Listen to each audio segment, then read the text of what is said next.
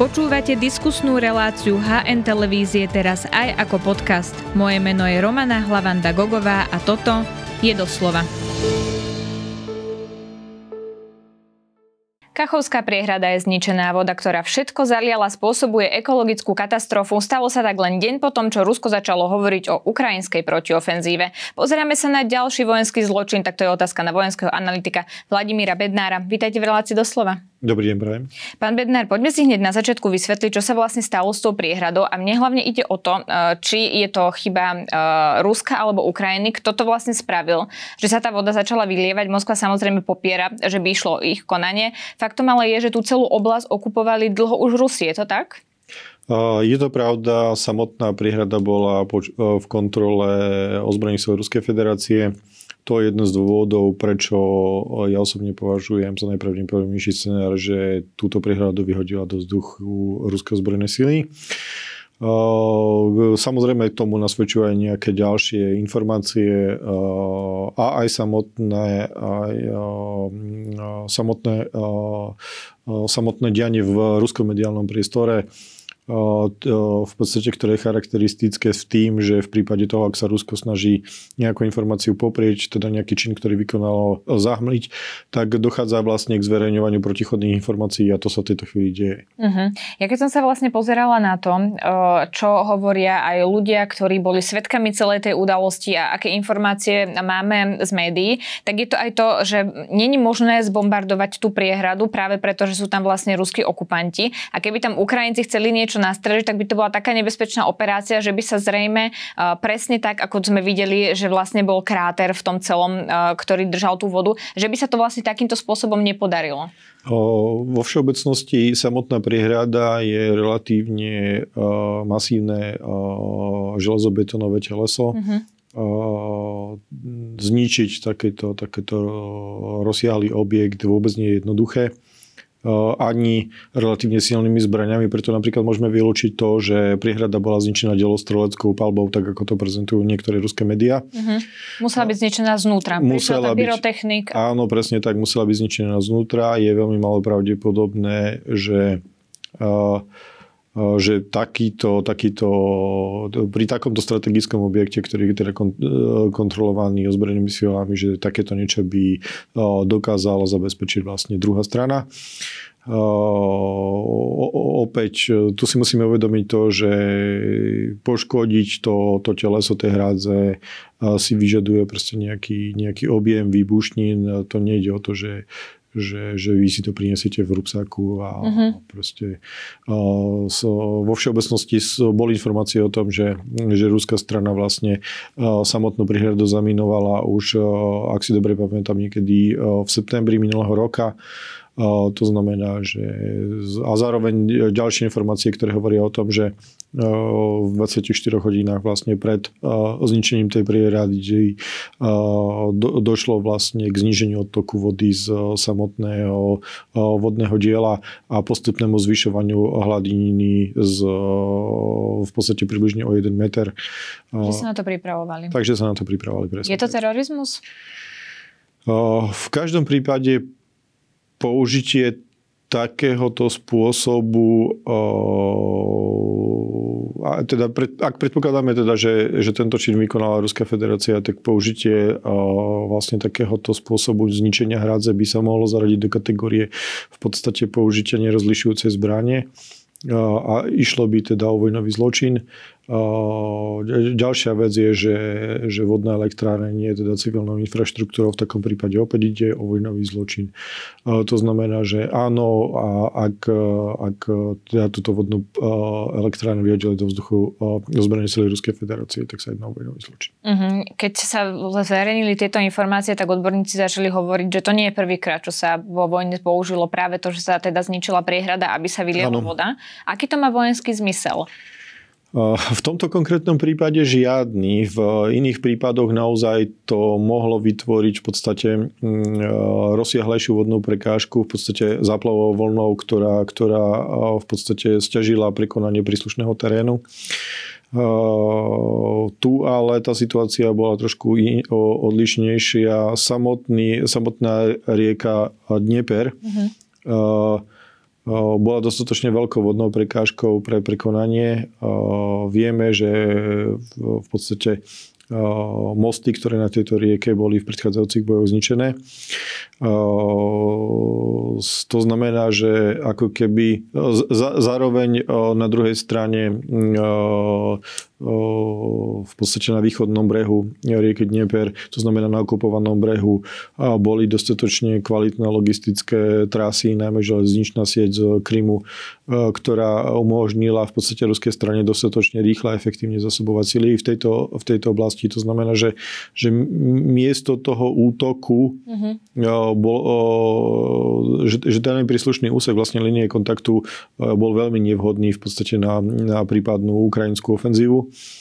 Čiže nespravili to preto, aby zabránili Ukrajincom lepšie sa dostať k ruským pozíciám a mať nejakú výhodu v tej protiofenzíve. Presne tak v podstate ten samotný Čín v podstate neprináša benefity ani jednej, ani druhej strane, pretože pre Rusko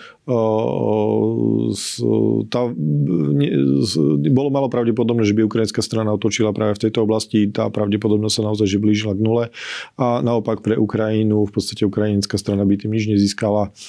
A ja osobne si myslím, že tento čin bol v podstate motivovaný podobne ako v prípade toho, keď ruská strana opúšťala napríklad územie v oblasti Chersonu, že ničila napríklad uh, uh, teplárne, respektíve kotolne pre ústredné vykurovanie a tak ďalej a tak ďalej. Čiže len spraviť ľuďom zle. Presne tak, že to bola v podstate akási aplikácia taktiky spálenej zeme. Uh-huh, lebo to, na čo upozornil napríklad UNICEF vie, že tam je zatopených 40 obcí, evakuovaných 16 tisíc ľudí ano. a oni teda upozorňujú aj na to, že sa mohli vyp- vyplaviť míny, ktoré tam boli umiestnené a mohli sa premiestniť na územia, ktoré sa považujú za bezpečné. Toto je možné? Toto je, je to možné, zároveň uh, aj samotná povodeň v podstate spôsobuje to, že tie míny nie len, že sa môžu premiestňovať uh-huh. vplyvom erózie vlastne uh, povrchu, ale tieto míny môžu byť aj zničené. To znamená, že napríklad pri náraze na prekážky práve pri tom odplavovaní môže nastať, vytvorí sa taký tlak, taká taká sila, ktorá by v podstate eh, eh, iniciovala príslušnú mínu. Predpokladám teda, že vo väčšine prípadov pôjde o protitankové míny, ktoré majú nejaký inicializačný tlak a, a, a tak ďalej, a tak ďalej. To znamená, že, že ten, eh, tie problémy, ktoré sú s tým spojené, sú v skutočnosti o mnoho, o mnoho širšie.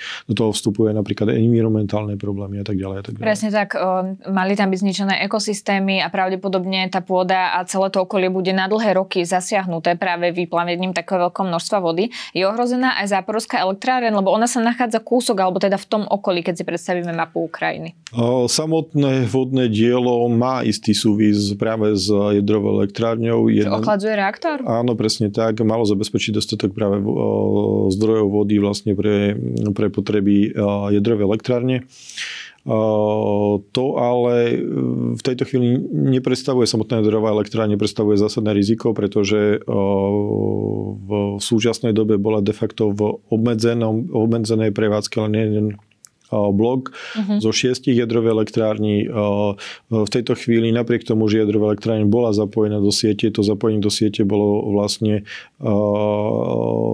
sa držiavalo iba kvôli bezpečnosti aby v prípade napríklad výpadku posledného bloku bolo zabezpečený prísun elektrické energie práve preč okruhy chladenia pretože v takom prípade by v podstate chladenie elektrárne museli zabezpečovať iba dieselové generátory a tam by bol problém s dopravou paliva v potrebnom objeme. To znamená, že bolo by to možné iba v nejakom obmedzenom čase. Uh-huh. A v podstate tie opatrenia, ktoré, ktoré v podstate viedli už k tomu, že tých zostávajúcich 5 blokov je v podstate v, v nejakom studenom režime, pod pojmom studený režim rozumieme, že ich teplota jadra je niekde okolo že pod 100 stupňov. To znamená, že, že potreba toho chladenia je v tejto chvíli relatívne malá. Zároveň súčasťou vlastne zaporovskej jadrovej elektrárny A veľmi dobre to vidieť napríklad na družicových snímkoch, ak si pozrite tú samotnú jadrovú elektrárne, tak v južnej časti od jadrovej elektrárne je k dispozícii vlastne umelé jazero, v ktorom, ktoré je oddelené vlastne od Kaklovskej vodnej elektrárne a v ktorej teda voda zostáva uh-huh. a je dostatočne veľké na to, aby zabezpečilo núdzové chladenie a, a keď to zoberieme vlastne do úvahy s tým faktom, že, že uh, ako som povedal, ten súčasný výkon jadrovej elektrárne je výrazne nižší, tak aj tá potreba chladenia je výrazne nižšia. To znamená, že bez akýchkoľvek opatrení v podstate tá elektráreň dokáže byť v bezpečnom režime niekoľko mesiacov a sú tam ešte nejaké ďalšie opatrenia. Mhm, napriek tomu mi nedá neopýtať sa v súvislosti s touto elektrárňou, či by svet nemal niečo robiť, pretože to, ak by sa stala nejaká udalosť v tejto elektrárni, zasiahlo by to celý svet, alebo minimálne Európa napríklad napríklad by mala problém. Čiže či by svet nemal niečo robiť práve preto, že sa tam dejú boje, ostreľovanie, hovorí sa aj o tom, že môže byť ten areál zamínovaný, čiže je toto veľmi nebezpečné miesto, do toho tá priehrada. Keď si vlastne dáme všetky tieto informácie dokopy, tak ako by sme sa mali ako svet zachovať? My si musíme ale tiež uvedomiť nasledujúci fakt, že, že nemali by sme ako keby tú situáciu dramatizovať. Uh-huh. Ak si predstavíme to, že prípadné poškodenie jadrové elektrárne, zaporovské jadrové elektrárne by spôsobilo katastrofu vlastne podobnú, ako bola napríklad katastrofa v Černobyle, tak v tejto chvíli to riziko je prakticky nulové, pretože v prípade napríklad jadrovej katastrofy v Černobyle došlo k, k explózii samotnej reaktorovej nádoby vplyvom prudkého zvýšenia výkonu. Ja som spomínal, že 5 tých reaktorov je už odstavených a ten šiestý beží na minimálnom režime. To znamená, že tu aj napríklad v prípade toho, že by došlo k priamému zasahu reaktorovej budovy a ten, tá explozívna sila výbušnej hlavice by bola taká veľká, že by poškodila reaktorovú nádobu, by nebol v podstate porovnateľný s katastrofou v Černobyle. To znamená, že v tejto chvíli ako keby... Lebo je to dimenzované aj na možné takéto útoky. Mm, to nejde o to. Tu ide o to, že ten výkon je dramaticky nižší mm-hmm. a mhm. to riziko je dramaticky nižšie. V podstate to môžem prirovnať k riziku toho, že všetci vieme, že aj, aj domáci kotol môže vybuchnúť, keď je ten, ten výkon toho kotla proste príliš veľký, napríklad vytvorí sa veľké množstvo páry v príslušnom ohrievači a proste to exploduje. A, ale a keď je ten kotol na veľmi malej úrovni výkona, tak proste takéto riziko nehrozí. A to je presne tento prípad. Uh-huh. Na Kryme je problém s vodou, to sa vie samozrejme už dlhodobo. Spomínala sa práve táto priehrada v súvislosti s Krymom. Nestrelili si tým vlastne Rusi do kolena práve preto, že bude problém so zásobovaním Krymu vodou? Toto bude jeden z uh, veľkých environmentálnych dopadov práve tejto uh, uh, vlastne to, tohto incidentu, respektíve zničenia tejto priehrady. Veľmi ľahko to zase opäť môžeme dokumentovať na družicových snímkoch. Vieme, že samotný Krím bol okupovaný. Ukrajinská strana pozostavila vlastne prísun vody vlastne z, od Dniepra, respektíve z vodného diela Kachlovka a tá voda bola vlastne neprivádzaná na kriv v minulosti niekoľko rokov, od roku 2014 až do minulého roku vlastne, kedy tento prítok, vlastne privádzanie vody do kanálu obnovili ruské sily po tom, čo obsadili dané územie. Uh-huh. To znamená, že áno, tento problém nastane, Krím bude výrazne suchší, ako je v súčasnej dobe. A ako som povedal, ľahko si to vieme overiť napríklad z družicových snímok toho obdobia pred okupáciou a po okupácii v prípade Krímu, ale Ruská federácia dokázala zabezpečiť prevádzku v podstate Krímu aj počas toho obdobia, keď e, prítok vody vlastne cez Krímsky kanál nebol zabezpečený. Napríklad pitná voda sa privážala v potrubí vlastne cez s Krymský most. Takže toto nie je nejaká taká, že akútny problém pre Ruskú federáciu. Mm-hmm, chápem, čo hovoríte. Posuňme sa trochu ďalej, alebo teda viac dozadu, pretože deň predtým ministerstvo obrany zverejnilo správu, že Ukrajina začala protiofenzívu. To bolo Ruské ministerstvo obrany, teda pre vysvetlenie. Mm-hmm. Je to skutočne tak? Začala Ukrajina ofenzívu? Tie prvé zverejnenia sa diali už vlastne v podstate prvý deň, e, teda v pondelok tohto týždňa. Vzťahovali sa v podstate na boje v nedelu. Tie informácie vlastne z linie kontaktu tomu nenasvedčovali. Mm-hmm. Rozličné markery, ako napríklad miera strát deklarovaná jednou alebo druhou stranou a nezávislé overovanie a tak ďalej, a tak ďalej, neukázalo, že by ukrajinská strana vykonávala nejakú ofenzívu. To sa ale No, v posledných eh, približne 70 hodinách zmenilo. Ehm, prudko vzrástla deklarované ruské straty zo strany Ukrajiny približne dvojnásobne. To znamená, že a sú tam nejaké ďalšie indikátory, ktorí hovoria, že intenzita bojov na linie kontaktu sa naozaj že výrazne zvýšila. Zatiaľ, čo v tom prvom prípade sa to spomínalo, v podstate, ak si dobre pamätám, z regiónu, z Luhanského regiónu, tak tieto informácie z dnešného dňa pochádzajú v podstate z oblasti Audívky, to znamená z akéhosi predmestia mesta Donetsk. Uh-huh. Osobne e, nárast strát proste v priemere dvojnásobne oproti v podstate predchádzajúcim dvom týždňom naozaj, že je silný marker toho, že niečo sa na tej linii kontaktu deje. Takže môžu to byť nejaké začiatky ofenzívy?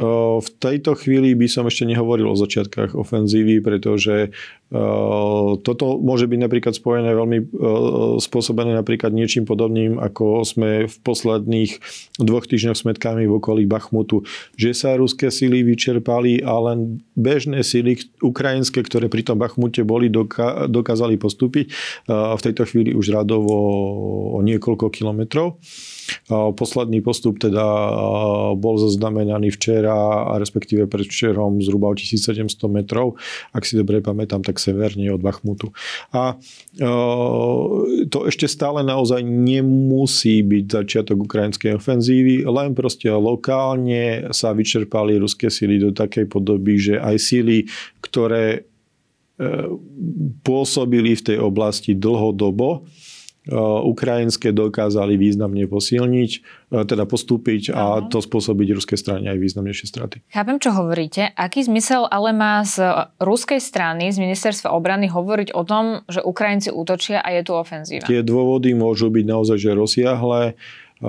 Typickým príkladom môže byť napríklad to, že tieto informácie dostali od nižších stupňov velenia, pretože my vieme, že ozbrojené sily Ruskej federácie fungujú v podstate na veľmi podobným, podobnom princípe, ako fungovali zo Sovietskeho zväzu. A tam nastáva tá situácia, že nižší dôstojníci hovoria vyšším dôstojníkom to, čo si myslia, že chcú počuť a ak očakávajú proste nejaké takéto správy, tak túto informáciu posunú a nemusí byť vôbec pravdivá. Ďalšia vec je, že e, velenie ruských ozbrojených síl potrebuje morálne posilniť e, bojujúcich e, vojakov na linie kontaktu. A takáto informácia, že došlo k ukrajinskej ofenzíve a ruskej strane sa ju podarilo odraziť, tak samozrejme môže byť významnou sprúhou. Tých dôvodov naozaj môže byť výrazne viacej, nielen tieto dve, ktoré som spomenul. Uh-huh.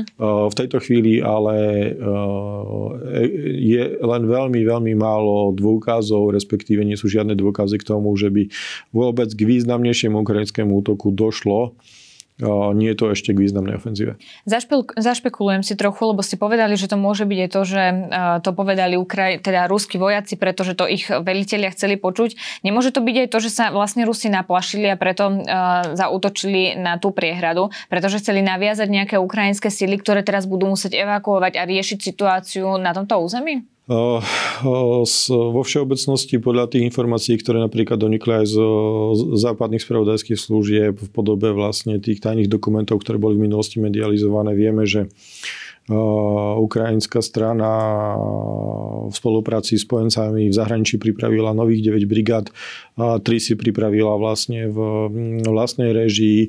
Z ďalších informácií vieme, že ukrajinská strana pripravovala teda ďalšie brigády aj mimo tohto programu. Uh-huh. Napríklad sa spomínajú tzv. útočné brigády ministerstva vnútra, ktoré sú pretransformované na regulárne ozbrojené sily. Čiže je to v počte niekoľkých brigád, ide o relatívne veľký počet síl, radovo niekoľko desiatok tisíc vojakov. A tieto sily nejakým spôsobom nie sú určené na to, aby pomáhali vlastne pri takejto takejto katastrofe. A ani to technicky nie je možné, pretože oni sú niekde rozmiestnené v nejakých uh, miestach proste sústredenia pred pripravovanou ofenzívou. Uh, ten presun by nebol v takom krátkom čase možný. Dosť taký počet vojakov a Ukrajina nie je malá ako Slovensko, a, že by sa proste áno. nepremiestnili. A e, tu aj napriek tomu, že, že napríklad, keď si uvedomíme, že aká je veľkosť príslušnej vodnej priehrady, že, že rozloha tej vodnej priehrady je v podstate stokrát väčšia ako našich najväčších vodných diel Zemplické šíravy alebo Liptovské mary, tak a že napríklad e, podľa výpočtov vlastne britských spravodajských služieb vlastne tá príhrada sa bude vyprazňovať viac ako 4 dní. Ano. Takže e, aj napriek tomuto časovému intervalu toto nie je v podstate nejakým spôsobom možné, sú to bojové jednotky, ten presun nejakým spôsobom v podstate ne, ne, oni nedokážu sanovať tú, tú situáciu mm-hmm. v zatopených oblastiach. V súvislosti s ofenzívou sa teda skúsim opýtať inak. Ako je Ukrajina pripravená na ofenzívu? Vy ste už spomínali uh, nejaké veci, koľko majú pripravených vojakov a podobne, čiže sú pripravení? Uh, ja som presvedčený o tom, že ukrajinská strana je dobre pripravená na ofenzívu, ale to neznamená, že si môžeme byť istí, že tá ofenzíva bude úspešná. A už vôbec to neznamená to, že sa tá ruská obrana zrúti a že Ukrajina oslobodí celé svoje územie. Ja si myslím, že je to veľmi nepravdepodobné. Za veľký úspech by som napríklad považoval to, ak by sa ukrajinskej strane do konca roka podarilo napríklad pretnúť pevninské spojenie Krímu a, zbytku Ruska, napríklad v Zaporovskej oblasti. Ale ako som povedal, vnímam to, že ukrajinská strana je naozaj v tejto chvíli veľmi dobre pripravená. Som presvedčený o tom, že dokonca v mnohých aspektoch má v tejto chvíli aj miernu početnú prevahu na boisku a keď hovoríme o miernej početnej prevahe, tak my si musíme uvedomiť, že hovoríme o celej tisíc kilometrovej dĺžke linie kontaktu, ale na úspešné prelomenie, úspešnú ofenzívu Ukrajine stačí, aby vytvorila lokálnu prevahu. A, a preto som presvedčený, že tá ofenzíva bude úspešná, pretože podľa mňa sa ukrajinskej strane má v tejto chvíli dostatok síl na to, aby vytvorila lokálnu prevahu s takým pomerom síl, že sa podarí prelomiť ruskú obranu a významne mm-hmm. postúpiť. Ale nemáme čakať, že to bude ako na jeseň, že budeme vidieť, ako Rusi nechávajú vojenskú techniku, utekajú a Ukrajinci postupujú. To sa stať naozaj môže, nemôžeme to vôbec vylúčiť ale zároveň sme videli iné formy ofenzívy, napríklad v prípade Chersonu, kde došlo k odrezaniu ruských síl na línii Dnepra a, a videli sme, že ten, ten postup bol o mnoho trval dlhšie a bol realizovaný iným spôsobom ako prelomením teda ruskej obrany ukrajinskými silami. Alebo napríklad, ak si spomenieme vlastne na bitku pri Kieve, ruské stiahnutie zo severu nezačalo, nebolo proste svojvoľné. Ukrajinci začali začali vytláčať ruské síly od Kieva, reálne vykonávali protiofenzívu, reálne postupovali, ale ten postup bol pomalý.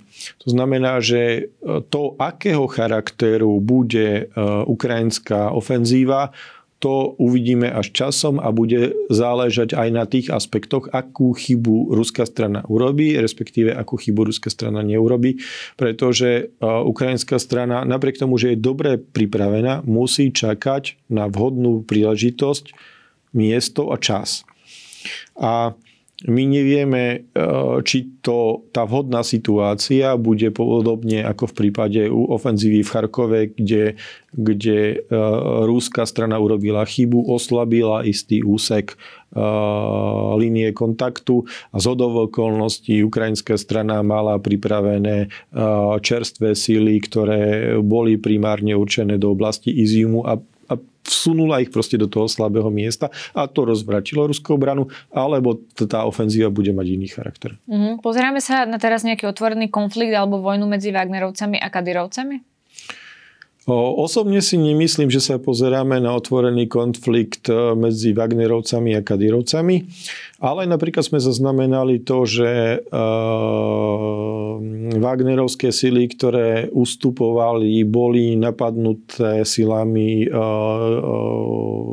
regulárnych ozbrojených síl Ruskej federácie. Dokonca sa tam hovorí o tom, že Wagnerovci dokonca zajali veliteľa brigády, ktorá teda utočila na Wagnerovcov. Hovorí sa o tom, že ruské regulárne síly zaminovali ústupové cesty Wagnerovcom, aby nemohli opustiť boisko. Uh-huh. Uh, myslím si ale, že to súvisí s akousi rivalitou, respektíve uh, aj, aj uh, mediálnymi prestrielkami medzi ruskými ozbrojenými silami a, a, a žoldnierskou skupinou Wagnerovcov. Čo bojujú o priazen spoločnosti ruskej? Tieto dôsledky na línii kontaktu, toto, tu nejde o nejakú líniu, teda o, o nejaký boj o, o politickú moc vo vnútri Ruska. Tu ide naozaj o to, že častokrát e, tí vojaci to proste vnímajú, be, bežní vojaci proste môžu mať pocit, že, že Wagnerovci privilegovane dostávali prísun munície a tak ďalej. A teraz sa proste privilegovane stiahujú a naopak, hej, proste tie antipatie medzi týmito zložkami môžu byť veľké, aj reálne sú veľké. A to sa netýka teda len Wagnerovcov a bežných ozbrojených síl, ale to sa týka napríklad aj Kadírovcov a Wagnerovcov alebo Kadírovcov a bežných ozbrojených síl. Veď uh, určite si pamätáme z minulosti, že Kadírovcov označovali uh, aj bežné ruské ozbrojené síly za TikTokovú armádu. Áno, to si pamätám. Ja sa na to pýtam aj kvôli tomu, či vidíme pnutie, ruské pnutie, a ktoré sa vlastne previedlo aj na to boisko. Či tam je nejaký boj o moc? O, takýmto spôsobom by som to aj neinterpretoval, napriek tomu, že v prípade Prigožina tá motivácia je veľká. Vidíme, že má svoje vnútropolitické ruské ambície s, nemyslím si, že ten stav ruskej spoločnosti je taký, že by dochádzalo k nejakej zásadnej polarizácie tých nálad takým spôsobom, aby sa to napríklad prejavilo v tom, že by došlo k nejakým zásadným konfrontáciám medzi, medzi alebo vnútri ruskej spoločnosti, ktorí by mali vplyv na, na vojnu.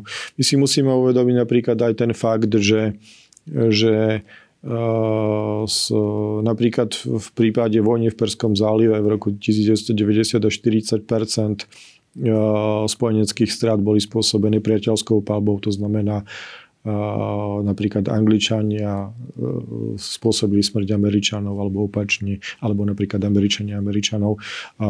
Na tej línii vojnového konfliktu toto môžu byť veci, ktoré potom môžu prerazť aj k takýmto incidentom, napríklad potom k akejsi pomste, hej, že máte pocit, že to bolo, ne, nezošlo k omilu, že to bolo cieľenie a tak ďalej. Mm-hmm. Tak ďalej. Mm-hmm. Sú to a najmä v ozbrojených sílach podobných ako v prípade Ruskej federácie, ktoré ich úroveň je relatívne nízka, do toho vstupujú proste žoldnierské skupiny alebo kadírovci, ktorí teda ešte tá, tá miera, ako by som to povedal, profesionality je úplne iná. Tak tak e, toto naozaj, že môže robiť vážne problémy. Pán Bednár, poďme ešte na chvíľku k Belgorodskej oblasti alebo k udalostiam, ktoré sa stali tam, ale aj k tým dronovým útokom, ktoré boli na Moskvu a celkovo, ako vlastne vnímate z vojenského hľadiska tieto udalosti, ktoré sa odohrali na území Ruska? Predovšetkým chcel by som zdôrazniť to, že ukrajinská strana zásadným spôsobom popiera účasť na týchto útokoch. Nepreukázalo sa, že by ukrajinská strana sa podielala napríklad svojimi silami na týchto útokoch. To znamená, no, že... Bola tam západná technika, nie? Áno, bola. Toto nemôžeme poprieť. Ale tu je ten moment, ktorý som chcel zdôrazniť, že to ale neznamená, že ukrajinská strana o týchto útokoch nevie. My si musíme uvedomiť, že, že zároveň hranica Ruska a Ukrajiny napríklad v oblasti Charkova je v podstate v tejto chvíli veľmi horúcou hranicou. Vieme, že tam prebiehajú cezhraničné delostrelecké súboje z jednej aj z druhej strany. A je málo pravdepodobné, veď už len skúsme si predstaviť takýto, že, že, že praktický problém, že tie ruské sily sa vracajú, teda tie uh, ruské sily, ktoré utočili vlastne v Belgorodskej oblasti, sa vracajú a proste tí ukrajinskí obrancovia ich proste nechávajú prejsť, to znamená, že majú tú informáciu, že sa takéto niečo deje a tak ďalej a tak ďalej.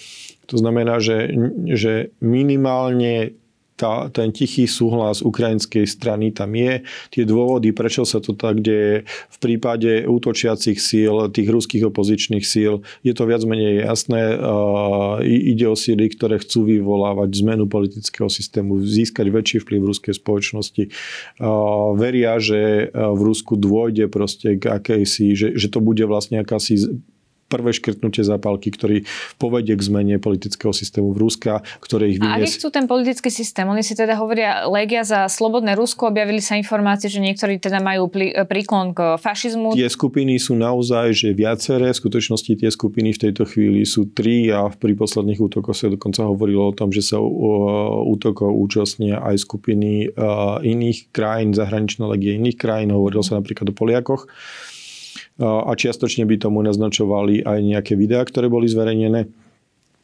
A každá tá skupina reprezentuje iný politický prúd. Áno, jeden z týchto prúdov reprezentujú v podstate radikálne pravicové až neonacistické streamy, ktoré sú v ruskej spoločnosti veľmi silné. Mhm, takže nemôžeme povedať, že sa snažia za slobodné Rusko bojovať za demokraciu. V, minimálne jedna z tých troch skupín, ktorá teda podnikla posledný veľký útok, je, je, je možno označiť proste za, za pravicovú extremistickú. Rozumiem. Je to novinka, alebo ich len teraz vidieť viac? Kedy sa vlastne sformovali? Toto vieme povedať? O, nejde o prvý o, takýto útok. O, my, ak si pamätáte, sme zaznamenali v podstate do toho významného útoku spred o, dvoch týždňov vlastne Belgorodskej oblasti o, viacero takýchto útokov. Čo je veľmi zaujímavý moment je, že že ten prvý útok pred niekoľkými mesiacmi trval niekoľko hodín a účastnila sa ho iba jedna skupina a niekoľko desiatok vojakov. A ten, ten tretí útok už predstavoval niekoľko sto vojakov, boli to tri skupiny a trvalo to dva dní. Uh-huh. To mhm. znamená, že ak lineárne to bude ďalej e, kontinuálne pokračovať rast týchto, týchto operácií a zároveň sme svedkami toho, že, že e, ten posledný veľký útok, ako keby aj po stiahnutí síl sa objavujú informácie, že tie boje na tom území pokračujú. Napríklad včera bola zverejnená informácia vlastne práve od týchto skupín, že sa im podarilo vlastne v útokoch za predčerajší deň zničiť niekoľko ruských tankov a bojových vozidiel na území Ruskej federácie. Že ak tieto útoky budú pokračovať a reálne rásť takou rýchlosťou, ako rastú, tak toto môže byť naozaj že veľmi vážny problém. A keď do toho vstúpi ten fakt, že ako som povedal, že že Ruská federácia na to de facto nedokázala zareagovať, že to hnutie rastie, že tie informácie hovoria o tom, a nie, nie len lokálne prihraničné problémy. Napríklad bol zaznamenaný útok na s, lokálne veliteľstvo v Belgorode ruskej spravodajskej služby to znamená, že, že naozaj, že, to, že stáva sa z toho významnejšie hnutie a ten, že tá, ten progres je taký, že ak by pokračoval, tak pre Rusko by to mohol byť vážny problém. No a to sa poďme ešte porozprávať, že aký veľký problém, čo to vlastne znamená pre Rusko, keď sa čas tej vojny presúva na ich územie? Museli by stiahnuť vojska? To sa už Začala aj... by spoločenská rebelia? Čo sa bude už, diať? To sa už aj naozaj, že deje. Ruské síly v prihraničnej oblasti, v Belgorodskej oblasti boli naozaj že významne posilnené. Boli tam presunuté niekoľko praporných uskupení, ktoré najmä teda Rosgvardie, to je čo je v podstate Ruské národná garda, uh-huh. ktorá je teda primárne určená na riešenie takýchto problémov ale aj nových záložných jednotiek, ktoré logicky museli oslábiť vlastne de facto síly, ktoré sú dostupné na Ukrajine. A to je podľa mňa jeden z dôvodov, prečo ukrajinská strana s tichým súhlasom toleruje vlastne činnosť týchto jednotiek, pretože naozaj, že reálne prínosom pre ukrajinskú stranu môže byť odpútanie časti síl od, od, od hlavnej línie kontaktu na území Ukrajiny. Mm-hmm, že sa rozptýlia tie vojska. Presne tak. No a ak e, by som mal odpovedať na tú vašu otázku, že kedy vznikli tie síly, v skutočnosti tieto síly e, vytvorila ukrajinská strana, takisto ako ďalšie dobrovoľnícke zbory e, na začiatku vojnového konfliktu. Takéto dobrovoľnícke zbory, teda okrem polskej legie, bieloruskej, gruzínskej, naozaj, že tých, tých, tých legií je relatívne veľké množstvo. Mám pre vás záverečnú asi najťažšiu otázku, ako to celé bude ďalej pokračovať. Očakávame, že teda nebude už jarná, ale skôr asi letná ofenzíva. Vy ste povedali, ale že nemusí byť taká úspešná, že by teraz Ukrajinci oslobodili celé územie, to je asi málo pravdepodobné. Čo to teda bude znamenať? Lebo my sme sa rozprávali pred mesiacmi aj o tom, že to môže byť zamrznutý konflikt, tak ako to vlastne vidíte teraz? Ako sa to bude vyvíjať?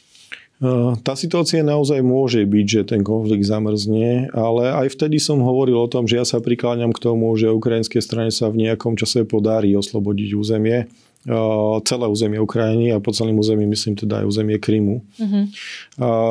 Som presvedčený o tom, že v tejto chvíli je to jediné riešenie, ktoré je reálne a dostupné tu v tejto chvíli na stole neexistuje nejaké mierové riešenie jednaním alebo niečo také. Obidve strany v podstate nedokážu upraviť svoje e, ciele takým spôsobom, aby sa dokázali približovať, aby jednanie vôbec bolo možné.